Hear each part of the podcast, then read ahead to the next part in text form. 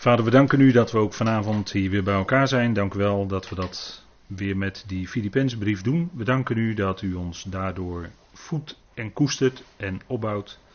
Vader, dank u wel voor allen die zo hier gekomen zijn. Vader, dat het goed is om elkaar te ontmoeten. We danken u dat u ons dat geeft, dat moment. We danken u voor uw trouw, voor uw liefde, waarin we geborgen zijn dag aan dag. Dank u wel dat u dagelijks ons voorziet in wat nodig is. Vader, dank u wel dat de apostel ook daarvan getuigt in deze versen. We danken u dat we mogen opzien naar u, Vader. Geeft u ons wijsheid in het spreken en ook het juiste verstaan met ons hart. Vader, dank u wel dat we oren hebben gekregen om te horen die woorden van u. En ogen om die te lezen en in ons hart te laten komen. We danken u dat daardoor ons leven diepgaand veranderd is en dat we een hele andere toekomstverwachting hebben. Vader, dank u wel dat u ons wilt voeden en koesteren deze avond. Dank u wel voor de gelegenheid die u ons biedt. Wees ook met hen die er niet bij kunnen zijn. Om redenen van misschien gezondheid, vader, hoewel ze hier misschien heel graag willen zijn, maar u bent ook daar nabij. We danken u daarvoor. We danken u dat we zo deze avond mogen weten te zijn in uw hand. En dank u wel dat u daarin wilt leiden. Tot eer van u. Bedank u daarvoor in de naam van uw geliefde zoon. Amen. Goed, ik wilde met u lezen de versen waar we aan toe zijn. Dat is Filippenzen 4 vanaf vers 10. En dan lees ik met u tot en met vers 13. Filippenzen 4, vers 10 tot en met vers 13. En ik verheugde mij in grote mate in de Heer dat jullie uiteindelijk opbloeiden in jullie gezindheid jegens mij, waartoe jullie wel gezind waren, maar geen gelegenheid hadden. Niet dat ik spreek over gebrek. Ik leerde immers tevreden te zijn in de omstandigheden waarin ik ben. Ik weet wat het is verootmoedigd te worden en ik weet wat het is om overvloed te hebben. In ieder aspect en in alle omstandigheden ben ik ingewijd, zowel in verzadigd zijn als in honger lijden. Zowel in overvloed hebben als in gebrek lijden. In alles ben ik sterk in hem die mij kracht geeft, Christus. Tot zover. Paulus die vertelt hier iets over zijn uh, persoonlijke ervaringen. En als je de structuur van de brief kijkt, dan heeft hij dat ook. En dat is alweer een tijd terug hoor, dat we dat met elkaar hebben gezien. Dat is alweer een tijd terug. Het eerste hoofdstuk sprak hij er ook over. Als je de structuur van de brief kijkt, dan zie je dat hij in hoofdstuk 1 over zijn persoonlijke ervaringen, laat ik het zo maar zeggen, spreekt, schrijft. En nu doet hij dat weer. En hij heeft het ook over de gezindheid van de Filippenzen, want de gemeente in Filippi was een gemeente die met hem uh, ja, een, een, bijzondere band had, toch wel. Uh, ze hadden hem waar mogelijk, waar het voor hen mogelijk was, hadden ze de apostel niet alleen in gebed ondersteund, dat uiteraard, maar ook in materiële gaven. Hoewel hij daar niet om vroeg, maar ze hoorden wel bij tijd en gelegenheid via via dat hij dan gebrekkig was en dat hij iets nodig had. En dan stuurden zij hem ook iets toe. En daar was hij heel erg dankbaar voor. En zo stonden ze met elkaar in verbinding. Die gemeente die um,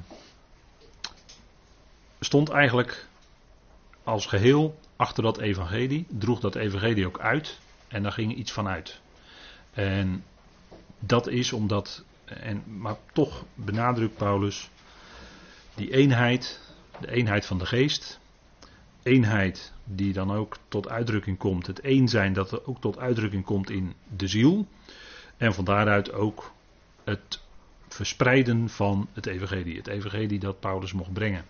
En als we kijken in de structuur van de brief, dan zien we, en u ziet het op deze dia, ziet u dat uh, even aangegeven.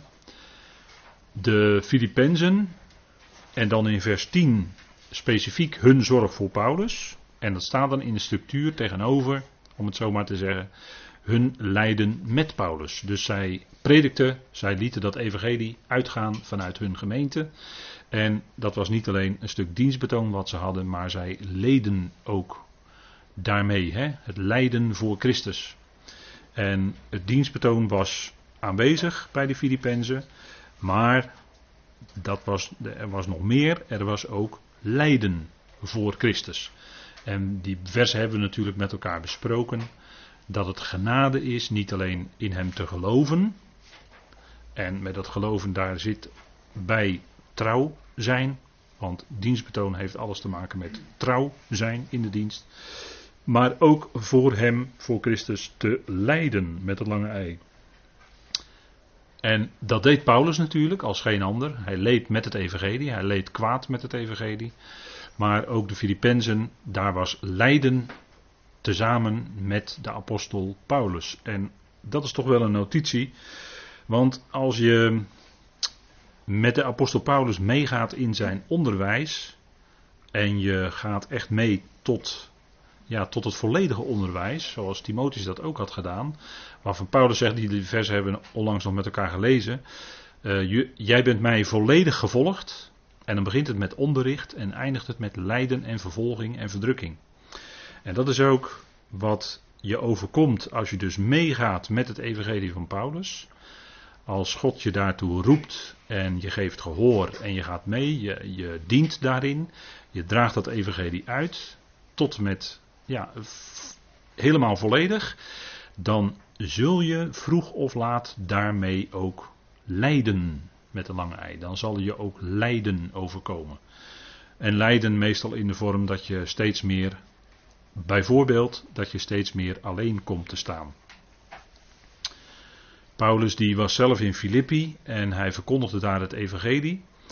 En als je Handelingen 16 leest, dan lees je ook direct dat hem daar lijden overkwam. Want u weet wel, in Filippi was daar die vrouw met die waarzeggende geest, om het zo maar te zeggen, die Pythongeest.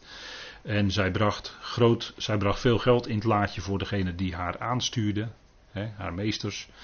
En toen die zagen dat hun inkomstenbron uh, opdroogde, om het zo maar te zeggen, omdat Paulus ging spreken en hij uh, de mensen bracht bij de levende God, Daardoor keerden ze zich automatisch af van die waarzeggende vrouw en dat zorgde voor minder inkomsten. Ja, en toen werd er een oproer gemaakt en kwam Paulus met Silas in de gevangenis terecht.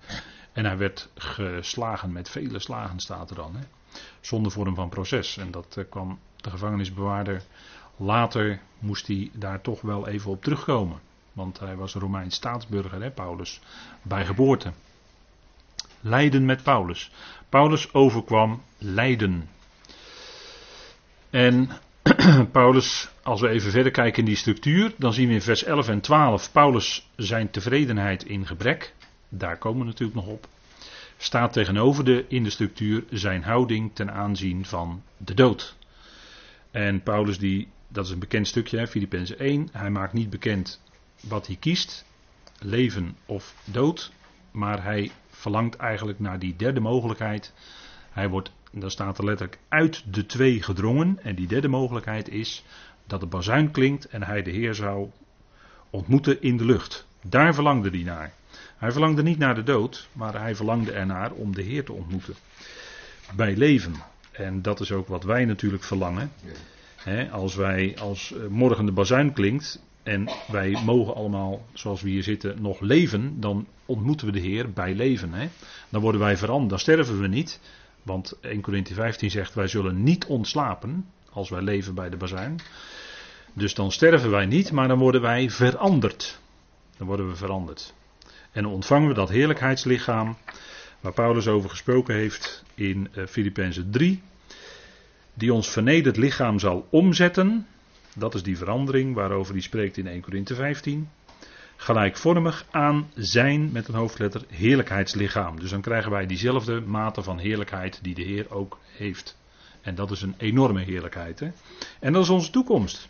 En daar verlangde Paulus naar. Dat hij dat zou meemaken. Dus hij verlangde niet uh, naar, naar het sterven. Hè. In uh, vers 23 van Filippenzen 1 lezen we dat. Ik word echter uit deze twee gedrongen. Dus er waren twee mogelijkheden waar hij het over had: leven en sterven. Maar dan zegt hij: Ik word echter, en dat is een nauwkeurige vertaling, want het is in de, de gewone Nederlandse vertalingen allemaal wegvertaald. omdat ze een andere idee hadden over uh, naar de Heer gaan. Ik word echter uit deze twee gedrongen, het verlangen hebbend om losgemaakt te worden en tezamen met Christus te zijn, want dat is verreweg het beste. Dus hij verlangde uit die twee mogelijkheden, leven en sterven, naar een derde mogelijkheid, losgemaakt te worden om tezamen met Christus te zijn. Losgemaakt uit dit aardse, uit deze aardse omstandigheden en met hem te zijn. Nou, bij de bazuin. Dat hebben we met elkaar behandeld. Hè? Dus zijn houding ten aanzien van de dood was. Ja, goed, dat is in de hand van de Heer. Of ik uh, morgen leef of sterf, dat is in de hand van de Heer. Dat, dat, daar wist hij zich volkomen gerust in. Hij had daar volkomen vrede in. Hè? Dat is ook de context van dit stukje. De vrede van God. En de vorige keer hebben we als laatste vers behandeld, vers 9, de God van de vrede. De God van de vrede zal met jullie zijn. Paulus wandelde in het besef van die God van de vrede, die alles in zijn hand heeft. En dan maakte het voor Paulus niet uit. Hij, hij wist niet wat er morgen, de dag van morgen zou brengen, of volgende week. Of het sterven zou zijn of leven, dat wist hij niet. Maar hij verlangde naar die mogelijkheid dat hij bij leven de bazuin zou meemaken en dat hij de Heer zou mogen ontmoeten in de lucht. dat geweldige moment waar wij ook naar uitkijken. En dan het derde punt is zijn kracht in Christus, Filippenzen 4 vers 13. Dat staat in de structuur tegenover zijn banden in Christus hoofdstuk 1, vers 12 tot en met 18. En zo zie je dat eigenlijk in al die brieven komt die, deze structuren terug. Hè, dat een, een bepaald aspect wordt eigenlijk twee keer uh, besproken in een brief, maar op een andere manier. Hè, vanuit een andere gezichtshoek, vanuit een andere invalshoek. En daardoor krijg je een prachtige aanvulling. Hè, het een vult het ander aan en het ander vult het een aan, zou je kunnen zeggen. Hè. Dus die Filippenzen, daar had Paulus een bijzondere band mee. En zij had een bijzondere band met de apostel Paulus. Heel anders dan de Corinthiërs. De Corinthiërs zagen hem liever gaan dan komen. Maar de Filippenzen die zouden hem warm welkom heten. En in deze tijd weet ik, weet ik niet. Weet ik het niet. Als Paulus ergens zou komen in deze tijd, of hij dan een warm welkom zou krijgen. Als hij dan gaat spreken, of dat dan gewaardeerd zou worden. Ik, ik, u hoort het me al denken, hè? Ik denk het niet. Ik denk dat Paulus niet zo gewaardeerd wordt. Ik denk dat hij een evangelie predikt wat ze denken, ja dat is veel te makkelijk allemaal. Dat gaat zomaar niet. Zou dan alles genade zijn? Ja, dat is, ja, dat is nou eenmaal zijn evangelie. En dat, dat stuit op weerstanden bij mensen. Paulus die had er ook last van. Want hij had natuurlijk tegenstand. Ik had het net over die situatie in Filippi.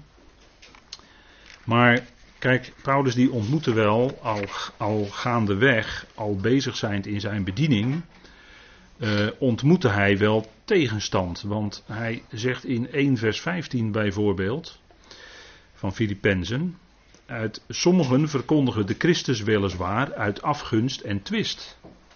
sommigen uit afgunst en twist, dus dan was afgunst en twist. En sommigen ook uit welbehagen. En vers 17, andere echter uit partijschap. Niet zuiver, veronderstellend verdrukking op te wekken in mijn boeien. Dus hij had ook te maken met afgunst en twist. Hij had te maken met partijschappen. En dat zijn zaken, ja, als je het evangelie van Paulus kent, dan wil je daar eigenlijk niet mee te maken hebben. Afgunst en twist, dat past niet binnen het kader van het evangelie van Paulus. Partijschappen ook niet. Want we leven toch uit de eenheid van de geest. En die ene geest, die woont in al die leden van het lichaam van Christus. En die zijn dus met elkaar één. Die hebben allemaal diezelfde geest ontvangen. Daar ben je één mee. Dus je kunt nooit zeggen van uh, die of die. Dat was in Korinthe aan de hand. Er zeiden sommigen van ik ben van Paulus, ik ben van Apollos, ik ben van Christus, ik ben van Kefas. Maar dat is allemaal niet aan de orde. We zijn van Christus. En daar sluit Paulus dan 1 Korinthe 3 mee af. En Christus is van God. Hè? Wij zijn allemaal van Christus. Alle leden van het lichaam van Christus zijn van Hem. En Christus is van God. That's it. En verder, doen we niet aan partijschappen, want we hebben toch in Galatenbrief hebben we behandeld, misschien was u dat een klein beetje vergeten, maar in de Galatenbrief hebben we behandeld, we doen niet aan partijschappen, want partijschap is een werk van het vlees. En twist wordt geloof ik ook in dat rijtje daar genoemd. Al die werken van het vlees in gelaten 5. Twist, partijschappen, zijn werken van het vlees. Corinthiërs waren ermee bezig, maar Paulus zegt: jullie zijn nog vleeselijk. Als je zegt: ik ben van Kefas, ik ben van Paulus, ik ben van Apollos, dat gaat niet. Dat past niet in het evangelie. Het is de eenheid van de geest. En die zouden wij bewaren. Die eenheid van de geest hoeven we niet te maken, die is er. Die zouden wij bewaren in de praktijk. En dat was bij die Filippenzen, ja, daar moest Paulus toch hier en daar toch wel een opmerking maken. Zelfs bij die Filippenzen. dat jullie, dat zegt hij in 2 vers 2, maak mijn vreugde compleet. Doordat jullie eensgezind zijn, dezelfde liefde hebben, één van ziel, op één ding gezind. Niets doen uit tweedracht of uit eigendunk. Maar in ootmoedigheid. dus er gaat een streep door de tweedracht, er gaat een streep door de eigendunk. En wat, wat is er dan? Dan is er ootmoedigheid. Dat is het punt. Hè? En ootmoedigheid, dat heeft het grondbegrip van laag in zich. Hè? Dat weet u. Dat hebben we meerdere malen met elkaar besproken. Het tapeinon in het Grieks, dat is het Griekse woord, dat betekent laag. En dat komt ook in een stukje van vandaag naar voren. Wat Paulus tegenkwam, was afgunst en twist, was partijschappen, waren bijvoorbeeld in 3 vers 2 kwade werkers. Wat zijn kwade werkers? Dat zijn de Judaïsten, onder andere. Want hij zegt gelijk in de volgende zin, Filippenzen 3 vers 2, kijk uit voor de versnijdenis. De Judaïsten. Dat zijn kwade werkers. Die keerden, hele gemeente keerden ze om in, in Galatië. De gemeentes die Paulus zelf had gezichten was hij later niet langer welkom. Dat kwam door de kwade werkers. Dat zijn degenen die uh, werken met de wet. Judaïsten. Lees de Galatenbrief er maar op na. Nou, dat, dat zijn de mensen die maken ook partijschappen. Dat heb je onder de wet, daar heb je allemaal splitsingen. Heb je allemaal afsplitsingen, allemaal partijtjes. Allemaal partijschap is daar. Dat heb je onder de wet, maar onder de, onder de genade is het één, is er de eenheid van de geest. En daarin, dat, daarin is het om dat uit te leven. En zelfs gaat Paulus nog een stap verder in hoofdstuk 3, als hij het heeft over de vijanden van het kruis van Christus. Niet de vijanden van Christus, nee, de vijanden van het kruis van Christus. Dat is het punt. Dat zijn aardsgezinde gelovigen. Zijn waarachtige gelovigen, want ze hebben de Heer lief. Maar ze zijn in de praktijk, in de praktijk wandelen zij als vijanden van het kruis van Christus. Wie? Degene die aardsgezind zijn. Aardsgezinde gelovigen. En dat, die zijn er nogal wat. Hè? Die hebben een, bijvoorbeeld een aardse toekomstverwachting. Die denken dat ze hier op aarde koning en priesters zullen zijn. Ze hebben de Heer lief hoor, maar ze denken daarin incorrect, want ze eigenen zich iets toe wat bestemd is voor het volk Israël. En ze denken bijvoorbeeld dat ze de bruid zijn, maar ze zijn de bruid helemaal niet. Ze zijn leden van het lichaam van Christus. Maar dan moet je ook het evangelie, het onderwijs van Paulus volgen en dat vasthouden. Daar niet van afwijken, daar geen, geen bonte mix van maken, wat je dus om je heen ziet in de christenheid. Verwarring is eindeloos. De lijn meegaan die Paulus trekt. Ja, en dan kom je hoe langer hoe meer, kijk, stapje voor stapje kom je steeds meer alleen te staan. En Paulus aan het eind van zijn leven had hij niet zoveel mensen meer. Was hij behoorlijk alleen komen te staan. Ja, dat is het lijden. Dat is het lijden. Maar hij roept ons op om gezind te zijn, hè, gericht te zijn op dat wat boven is. Bedacht te zijn op wat boven is, waar Christus is. Nou, dat, Paulus kwam dus van alles tegen in zijn bediening, maar hij leed ook met dat evangelie. Hè. En aan de andere kant was daar ook vreugde, want de Filippenzen, die hadden hem bij gelegenheid iets gestuurd. En daar zullen we in de komende keren nog wel op terugkomen. Wat hij via Epaphroditus eh, ontvangen had. Maar hij zegt: Ik verheugde mij in grote mate in de Heer dat jullie uiteindelijk opbloeiden in jullie gezindheid jegens mij. En dat was voor Paulus een vreugde. Dat hij iets hoorde van die Filippenzen. Hij wist dat ze, dat ze voortdurend voor hem in gebed waren. Dat ze steeds aan hem dachten in hun gebeden.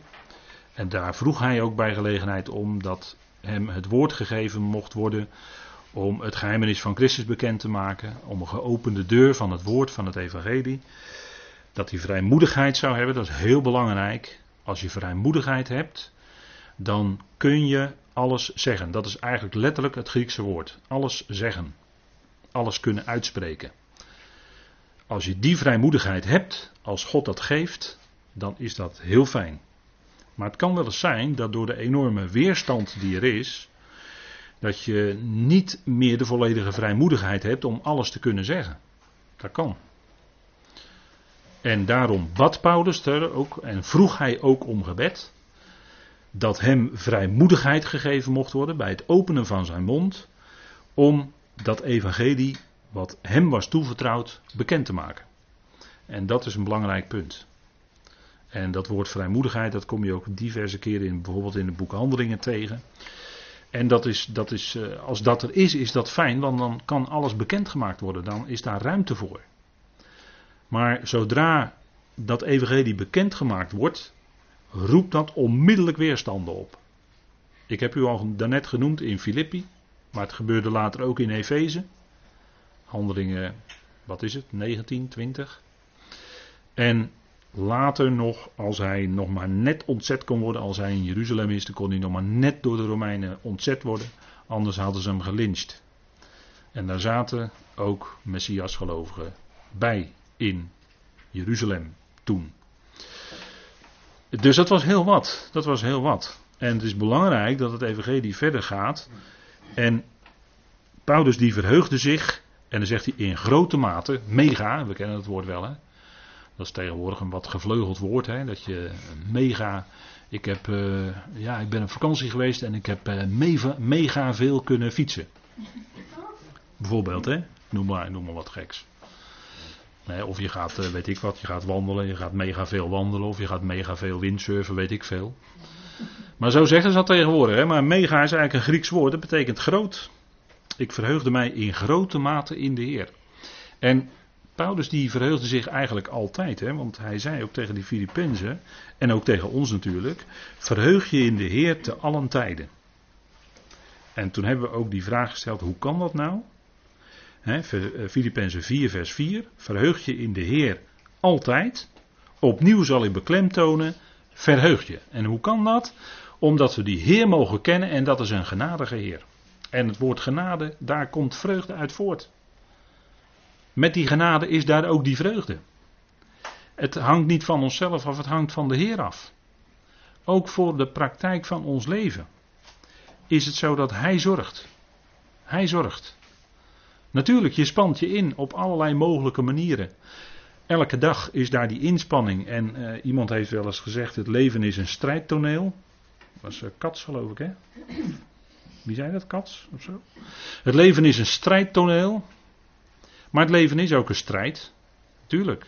Je moet, uh, je moet door dat leven heen komen. En dat is heel vaak een worsteling, een strijd. En wat voor ons ook is, is dan als gelovigen. Is het strijd de ideale of de uitstekende strijd? Welke is dat? Dat is de strijd van het geloof. Dat is de uitstekende strijd. En dat gaat niet makkelijk, maar we hebben een geweldige Heer en die zorgt. En dat kon Paulus zeggen, hij verheugde zich. En hij gebruikte, de Heer gebruikte bij gelegenheid die Filippenzen om Paulus enorm te bemoedigen. Om, om te voorzien in wat nodig was. Gewoon praktisch in materieel. Maar daar vroeg Paulus niet om en daar ging het ook niet om. Het ging hem om die gezindheid. Want hij spreekt hier over het innerlijk eigenlijk. Hè? Dat jullie uiteindelijk opbloeiden in jullie gezindheid jegens mij. Het ging om die gezindheid achter wat hij ontving, zag hij die harten van die Filippenzen.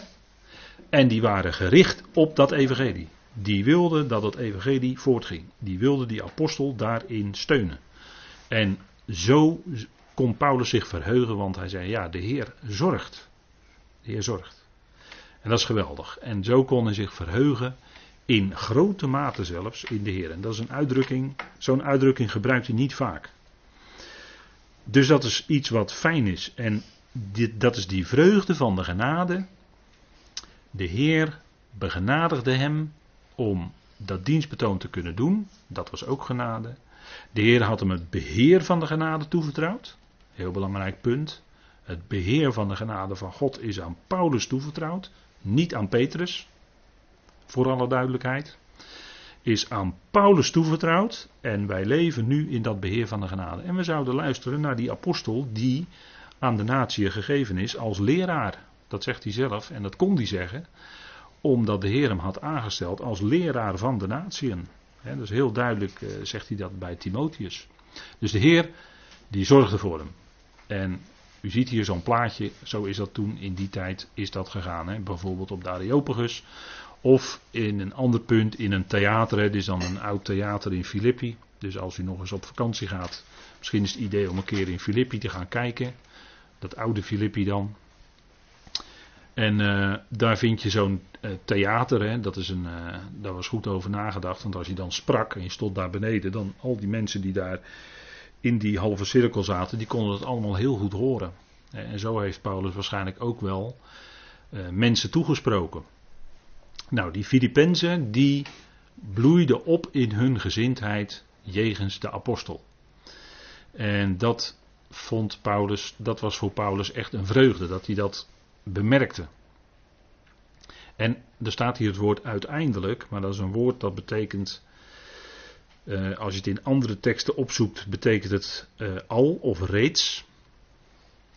En dat is, uh, soms heeft dat de klank van uiteindelijk, hè, en dat is in deze tekst zo. Het heeft even geduurd voordat Paulus dat van ze hoorde, maar het was weer opgebloeid. En dat woord reeds, hè, dat woord al of reeds, dat komt voor. Ik heb u een aantal teksten daar op de dia gezet. 2 Thessalonicenzen 2 vers 7.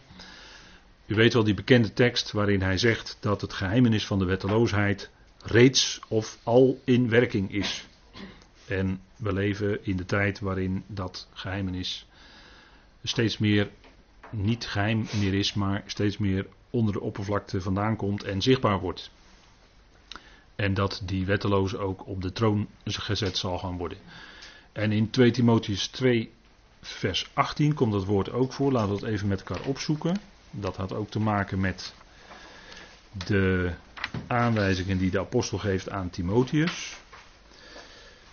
En dan gaat het om het woord van de waarheid recht snijden. dus het gaat om de waarheid. En vanuit die waarheid heeft Paulus dat woord toevertrouwd gekregen. Dat woord van de waarheid is aan hem toevertrouwd. Maar dat zouden we recht snijden. Dat wil zeggen, een waarheid voor een bepaalde tijd laten staan waarvoor die bedoeld is. We leven nu niet in de tijd dat er allerlei wonderen en tekenen gebeuren. Ja, men zegt wel dat die gebeuren, maar we leven nu niet in de tijd dat tekenen en wonderen gebeuren. Genezingen, spreken in tongen. Dat is nu niet de tijd. Dat is voor Straks, als wij weg zijn, dan gaat dat weer het verkondigd worden, het evangelie van het koninkrijk, tekenen en wonderen. En dan zal dat weer volop aan de orde zijn. En er zullen ook bedrieglijke tekenen en wonderen zijn. Daar spreekt 2 Thessalonicenzen 2 trouwens ook over. Bedrieglijke tekenen en wonderen. Maar dat is ook in onze tijd zo.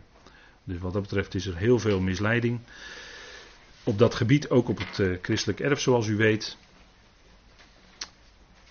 Maar ook voor wat betreft de waarheid, en dan gaat het om de waarheid van de opstanding. Vers 17, 2 Timotheus 2, vers 17. En het woord van hen, onder wie Hymenaeus en Philetus zijn, zal als koud vuur woekeren, die van de waarheid afwijken, zeggend dat de opstanding al, daar heb je het woord al, heeft plaatsgevonden. En het geloof van sommigen omwerpen. Dus zij plaatsen een waarheid, die nog toekomstig is, de opstanding. Natuurlijk, Christus is opgestaan. Maar zij plaatsen die waarheid in het verleden. Ze zeiden het is allemaal gebeurd, er komt geen opstanding meer. En daarmee weken zij af van de waarheid. dat er in de toekomst wel degelijk opstanding zal zijn. En dat is als eerste aan de orde bij ons als lichaam van Christus. al de overledenen in Christus, die zullen bij de bazuin opgewekt worden, die zullen opstaan, levend gemaakt worden. Dus dat is nog toekomst. En Hymenaeus en Philetus die weken af van de waarheid, die sneden dat woord dus niet recht, maar die verplaatste dat, verplaatste die waarheid naar het verleden. Maar dat is nog toekomst. En daarmee weken zij af en dat werkte als koud vuur. Dat werkte als koud vuur, want het nam een enorme, daarmee namen ze een enorme verwachting weg. En dus maakte dat de harten van de gelovigen koud. Terwijl je juist een warm hart hebt van het punt, van het, van het geweldige besef dat het nog toekomst is. Daar kijk je naar uit. Dat verwarmt je hart. Dus dat werkte als koud vuur. En daar, daarom geeft Paulus die indringende aanwijzing aan Timotheus. Beijver je om het woord van de waarheid recht te snijden.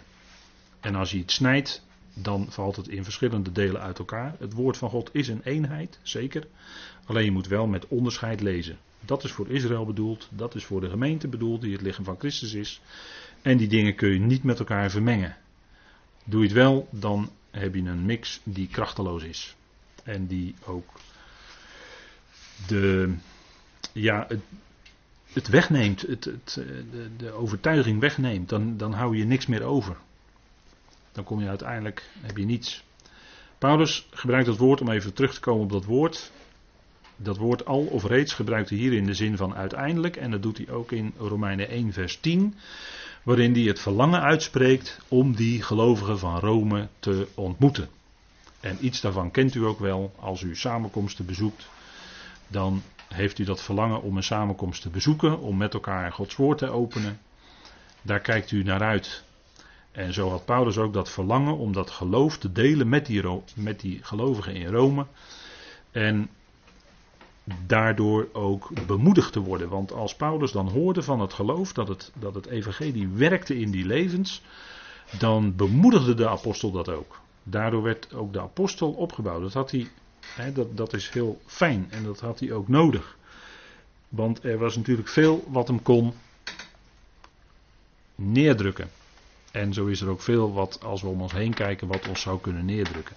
Maar hij was geweldig bemoedigd door dat wat hij zag bij die Filippenzen. Hun gezindheid, hun gezindheid. En dat is een punt, hè. Gezindheid, dat is een grondhouding, een houding die je hebt, een basishouding. Uh, iets waar je, waar je innerlijk op gericht bent. En Paulus die wijst ons aan om gezind te zijn, om bedacht te zijn op de dingen die boven zijn. Om niet aardsgezind te zijn, gericht te zijn op de dingen van deze aarde, van deze wereld om ons heen. Nee, gericht te zijn op dat wat boven is, waar Christus is dat is onze innerlijke blikrichting. We zijn in de wereld, maar we zijn er niet van. Onze blik is naar boven gericht. En dat opbloeien, dat kent u wel, dat is natuurlijk bij een planten zo. Dat is geweldig als je een plantje hebt en het plantje is helemaal verwelkt. En je gaat het water geven, je geeft een beetje, hoe noem je dat? Pokon geloof ik. Hè? Ik heb er niet zoveel verstand van. Maar je geeft een beetje water. En dan zie je die plant weer helemaal gaan opbloeien. Dat doet je goed. En zo zag Paulus bij die Filippenzen weer opbloeien in hun gezindheid jegens hem. En ook waarschijnlijk naar het evangelie. Misschien was het toch daar ook een beetje verflauwd geworden. En dat bloeide weer op. Dat bloeide weer op. En daarin, ja, om op te kunnen bloeien, is ook voeding natuurlijk nodig. Dat heeft een plant ook nodig. En dat hebben u en ik ook nodig. ons, ons, ons innerlijke leven ons, uh, ons innerlijk wordt van dag tot dag vernieuwd. Hoe? Nou, door dat evangelie tot ons te nemen. Dat heb je nodig, elke dag. Is geen verplichting. Maar dat heb je nodig, dat wil je ook. Daar, daar strek je naar uit. Dat is je kracht, daar leef je uit. Dat is je vreugde. Daar word je innerlijk van dag tot dag vernieuwd. En dat is wat Paulus ook zegt, hè, dat evangelie, dat geloof in hem, dat evangelie was ook voor de apostel zelf een bemoediging. Daardoor werd ook zijn innerlijk van dag tot dag vernieuwd. En dat gebeurt ook bij ons. en dat, dat, eh, dat, in, dat, in dat Griekse voorzetsel zit zowel, dat is heel mooi, zit zowel iets van opnieuw, opbloeien, dus dat op, dat zit zowel in opnieuw als opwaarts. Er zit een opwaartse beweging. Dus dan wordt je hart naar boven gericht. Hoe door dat woord? Dat je dat woord tot je neemt. En natuurlijk, dat woord, dat kan, eh, dat, dat, is, dat zegt de Heer bij het Evangelie van het Koninkrijk. Maar dat is toch hoe dat kan werken, eh, ook bij het Evangelie van Paulus. Dat woord, dat kan ook verstikt worden. En daar zegt de Heer ook iets over. In uh, Matthäus 13, als het gaat over die ja, gelijkenissen, geheimenissen van het Koninkrijk van de Hemelen. Um, Matthäus 13, laten we maar even, even erbij pakken. Matthäus 13.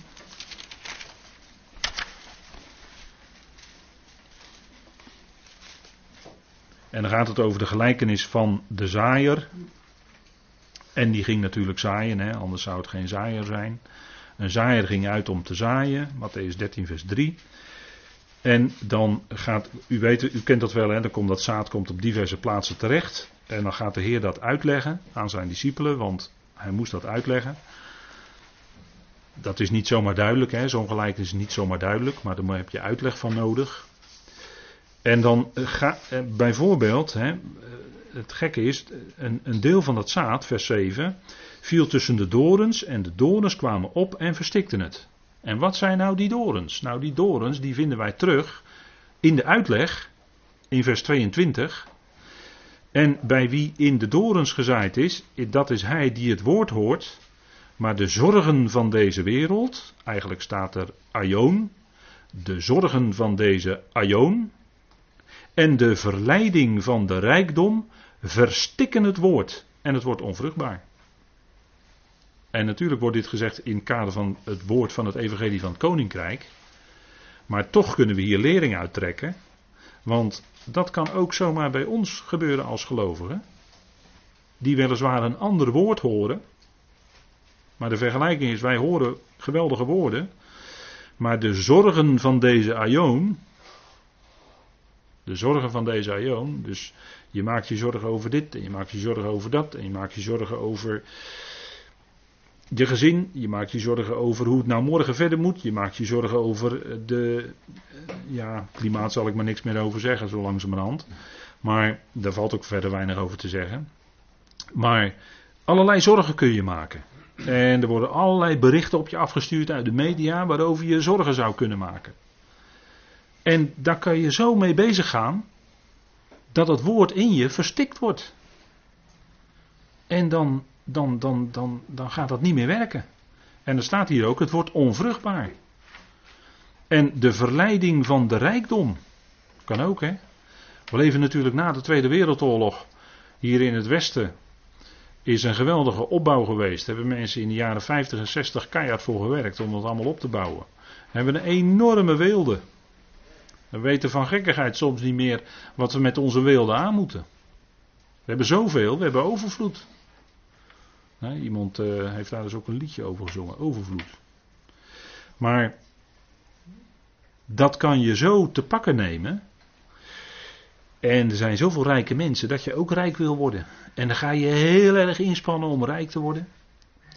En je gaat allerlei, allerlei manieren verzinnen om maar meer, meer, meer. Hè, dat, meer, meer te, dat je meer wil hebben. En dat gaat je zo te pakken nemen en verstikt het woord.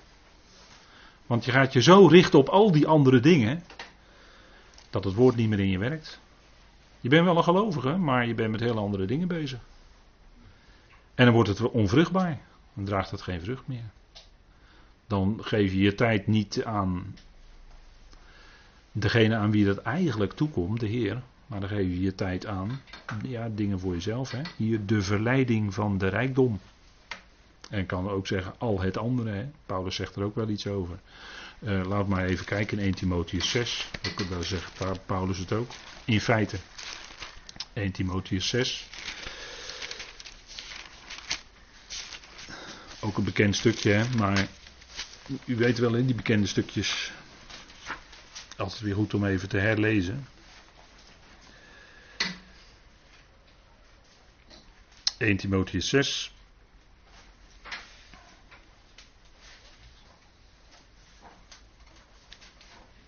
En dan even vers uh, eh, 7. Want we hebben niets in de wereld ingedragen. Dus als je geboren wordt, heb je niets. Het is duidelijk dat wij ook niets daaruit kunnen wegdragen. ze zeggen wel eens, bekend gezegd is, een doodshemd heeft geen zakken. Als we echter voedsel en kleding hebben, voedsel en kleding, of onderdak en onderdak, zullen wij daarmee tevreden zijn.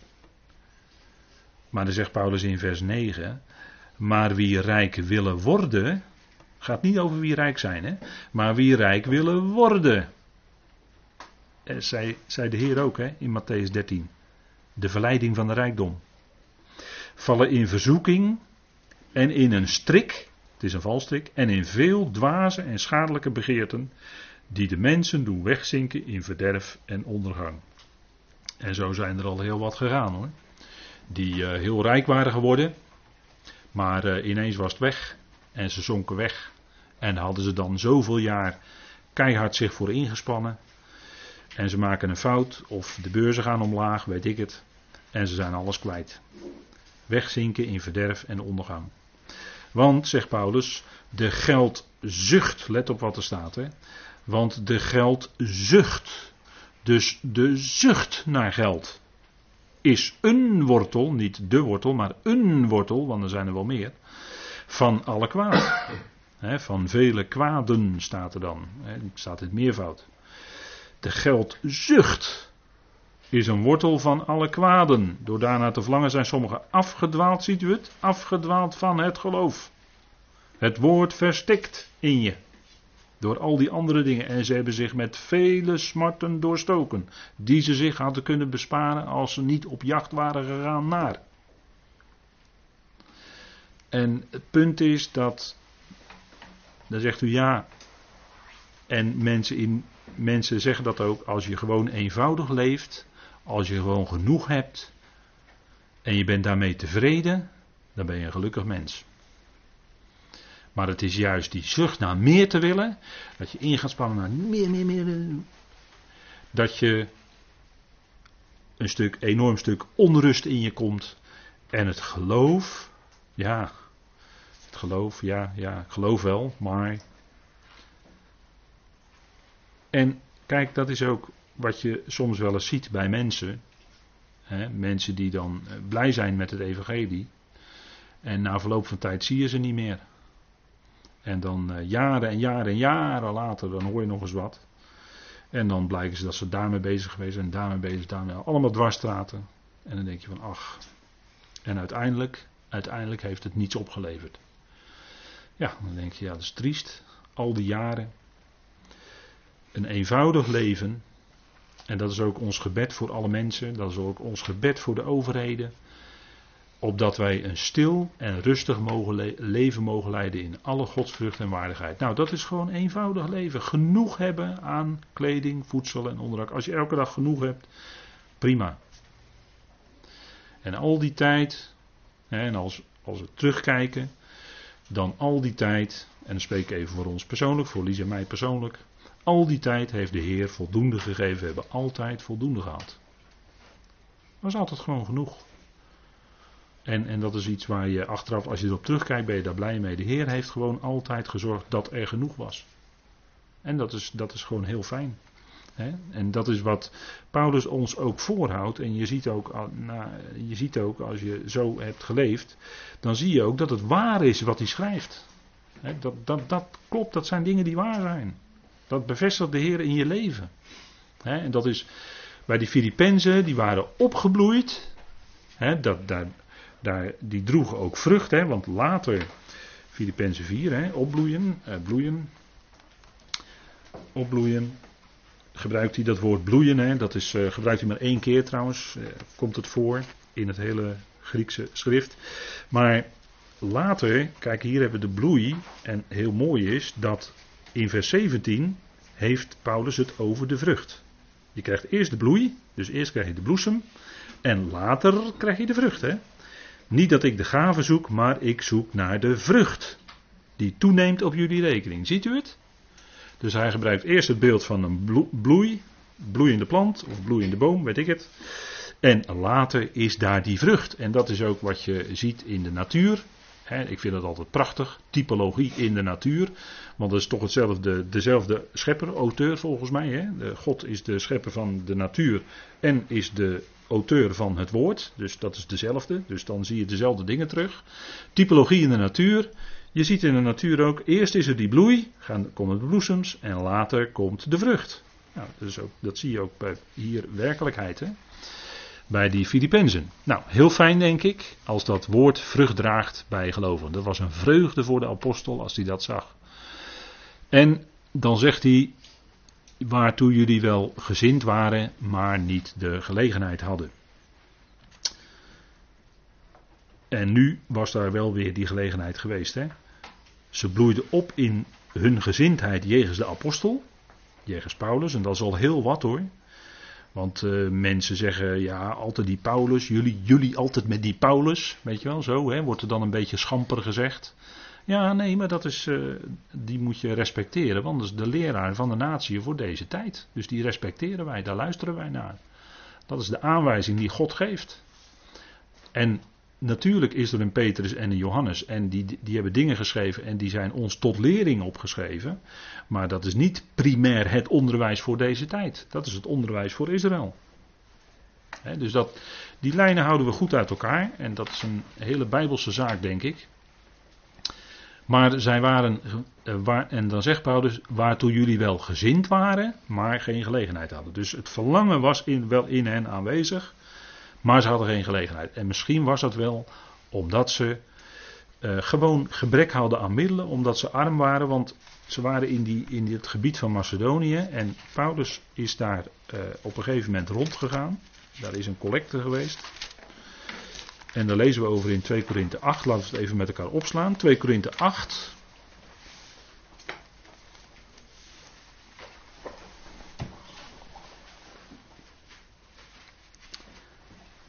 En dan gaat het om die eh, collecte voor de armen in uh, Jeruzalem. Waarvoor Paulus had gezegd dat hij zich daarvoor zou inspannen. Dat heeft hij ook gedaan. 2 Korinthe 8. Verder maken wij u bekend, broeders, de genade van God, die in de gemeenten van Macedonië gegeven is, dat te midden van veel beproeving, door verdrukking, de overvloed van hun blijdschap en hun buitengewoon diepe armoede in overvloedige mate geleid hebben tot de rijkdom van hun vrijgevigheid.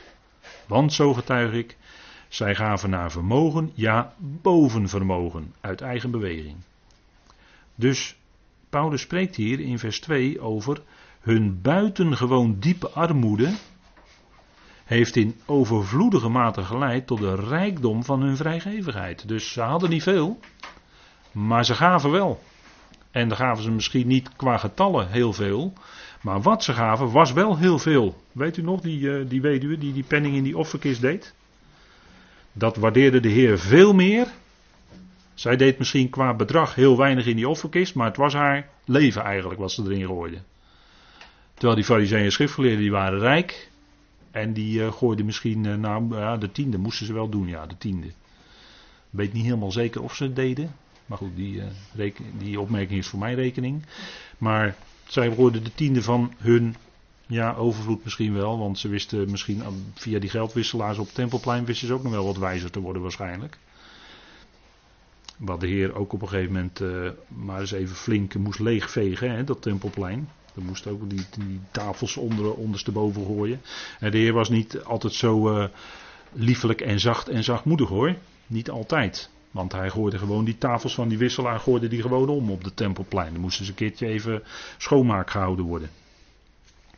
Maar hier gaven die gemeenten in Macedonië, hoewel ze diepe armoede kenden, gaven ze toch, gelet op hun situatie, overvloedig veel. En dat wordt enorm door Paulus aangegeven in deze vers. Hè. Ja, zelfs boven vermogen. Dat is wat, hè. En dat daar getuigde hun hart, dat hun hart gericht was ja, op die dingen van God. En dat ze niet keken naar of ze dan morgen misschien wel genoeg zouden hebben. Nee, ze gaven gewoon. En Dat was bijzonder. Dat was bijzonder. En die, die Filippenzen hebben misschien, hè, als je hieruit ook die gemeente in Filippi misschien mag lezen, deze verse, 2 eh, Korinthe 8, dan hadden die Filippenzen misschien ook wel zo'n periode gekend, dat er gewoon niet veel was.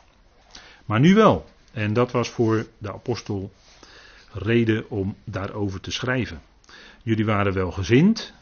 Hè, het, het, verlangen was er in hun hart aanwezig, maar ze hadden niet de gelegenheid. En de Heer kijkt, God kijkt naar dat verlangen in het hart. Het gaat om hoe je dat innerlijk beleeft, hoe je dat innerlijk meemaakt.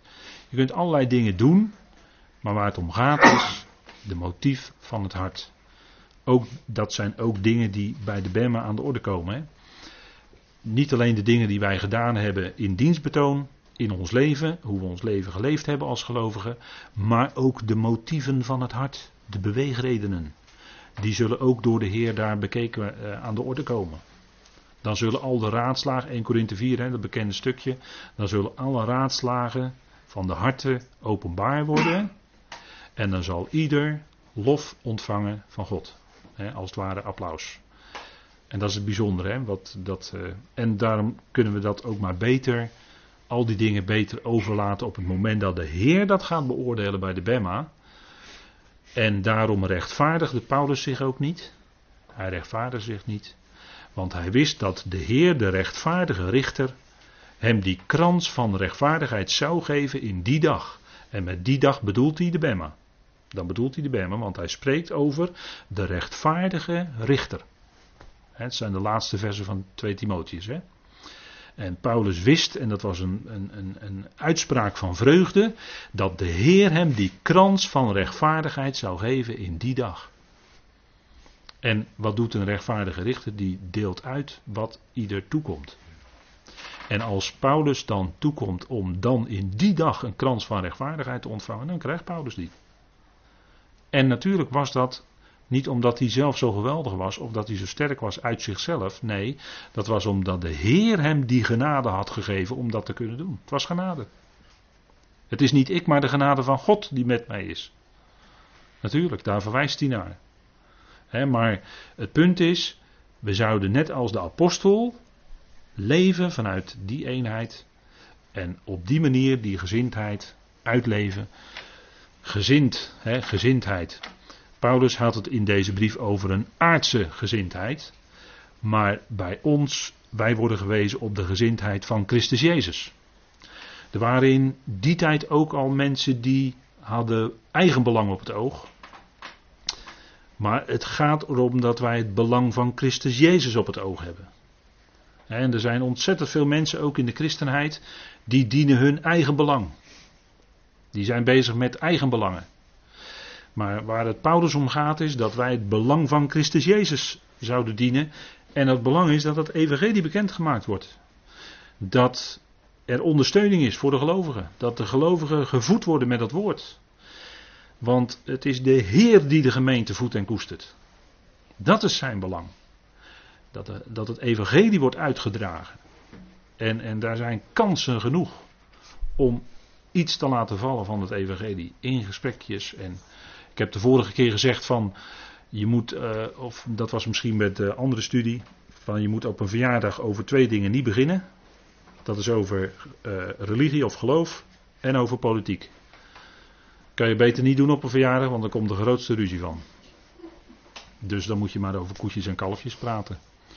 maar zodra je over iets van geloof of wat dan ook gaat praten, daar komt, daar komt herrie van. Absoluut. Maar misschien zijn er toch gelegenheden om eens iemand, bij iemand eens wat te laten vallen. Zo'n even zo'n opmerkingje over God, die geweldige God die je kent. Paulus die spreekt hier persoonlijk hè. In eh, vers 10 tot en met 13. Heel persoonlijk. En hier in vers 11, daar zegt hij, kijk, hij had al eerder over zijn persoonlijke belevenissen gesproken, maar dat was in Filippenzen 3 en dat was geestelijk. In Filippenzen 3 laat hij zien dat zijn opvoeding in de religie van het judaïsme, dat dat volledig aan de kant ging, dat is allemaal naar het vlees, vanuit het vlees. En dat ging allemaal aan de kant. Filippenzen 3 hebben we met elkaar besproken.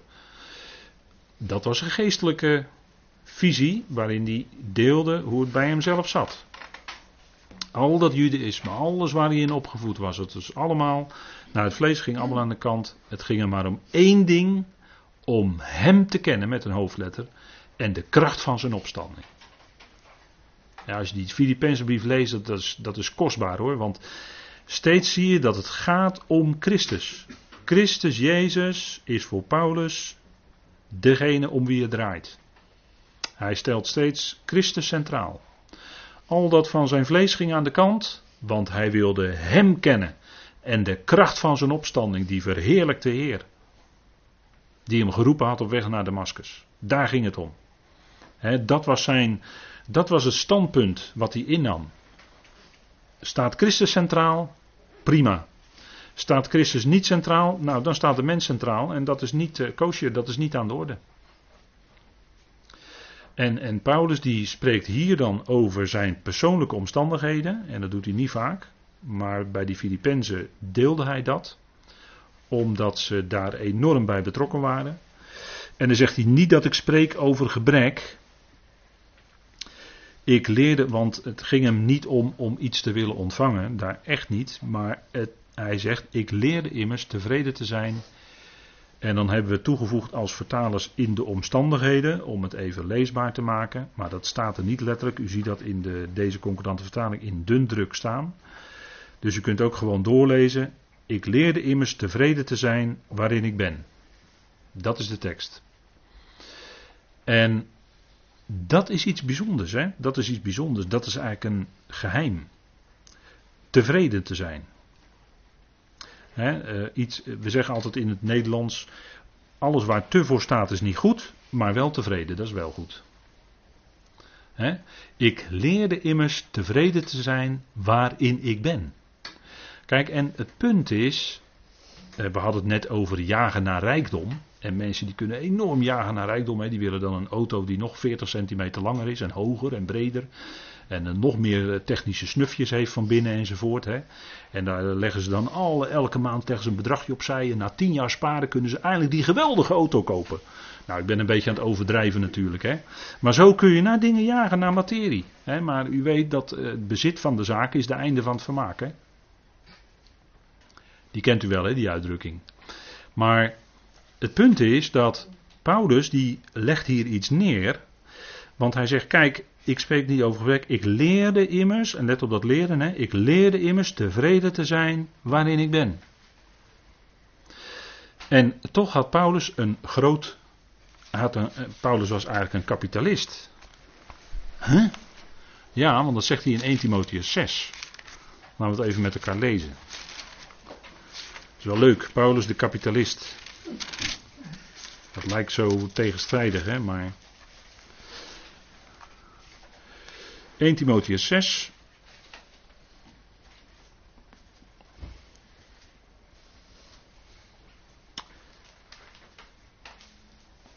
En daar spreekt hij over mensen die een andere leer brengen en zich niet houden aan de gezonde woorden van onze Heer Jezus Christus.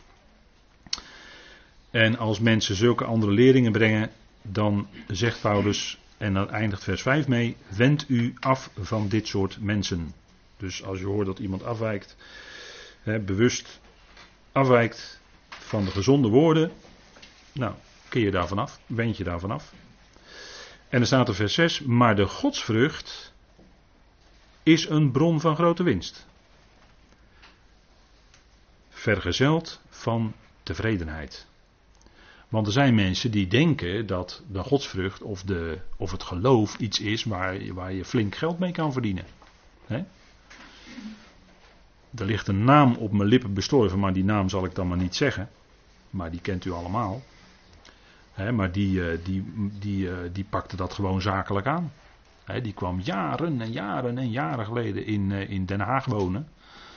En die vergaarde ook flink sommen geld hoor. En de, de familie zet het wel voort. Hè?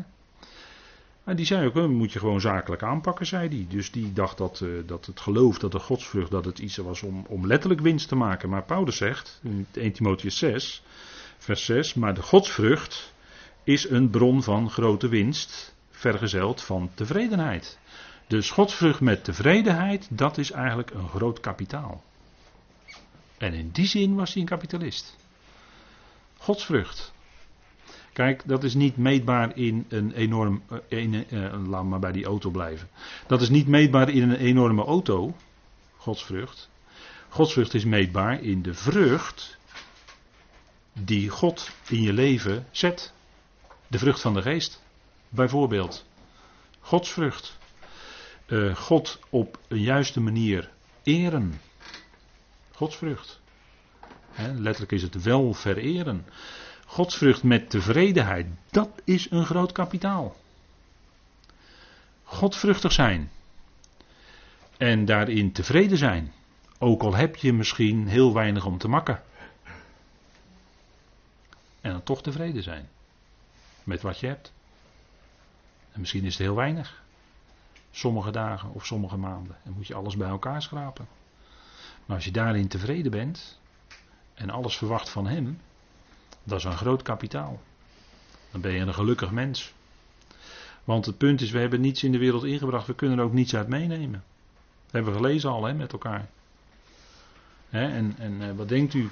Uh, spreuken, uh, spreuken, wijsheid. Spreuken 15 zegt er ook iets over, over, uh, over materiële dingen. Spreuken 15, vers 16 en 17.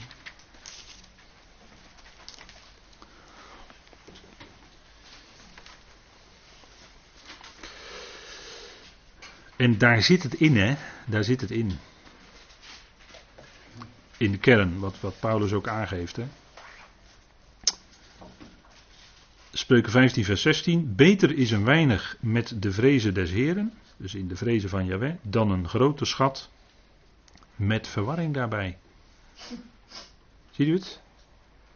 Beter een weinig met de vrezen des Heren, dus met de Heer kennen en Hem eren, dan dat je een grote schat hebt, dan dat je rijk bent, materieel, en je bent in verwarring. Vers 17, beter is een schotel groente waar liefde is, dan een gemeste os met haat erbij. Nou, prachtig parallelisme. Schotel groente hier tegenover de gemeste os. Nou, als je gemeste os hebt, dan ben je rijk. Zeker uh, toen de tijd in, uh, in het Midden-Oosten, de agrarische samenleving. Maar je kan beter een schotel groente hebben met liefde dan een gemeste os met haat. Dus het gaat echt om die dingen, die zijn wezenlijk, denk ik. Dit zijn hele wezenlijke dingen. Spreuken 23, vers 4. Spreuken 23, vers 4, daar staat ook iets.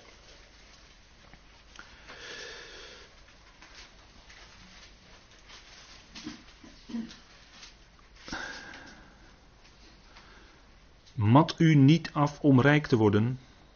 Het gaat hier om rijk worden. Hè? Gebruik daarvoor uw inzicht niet.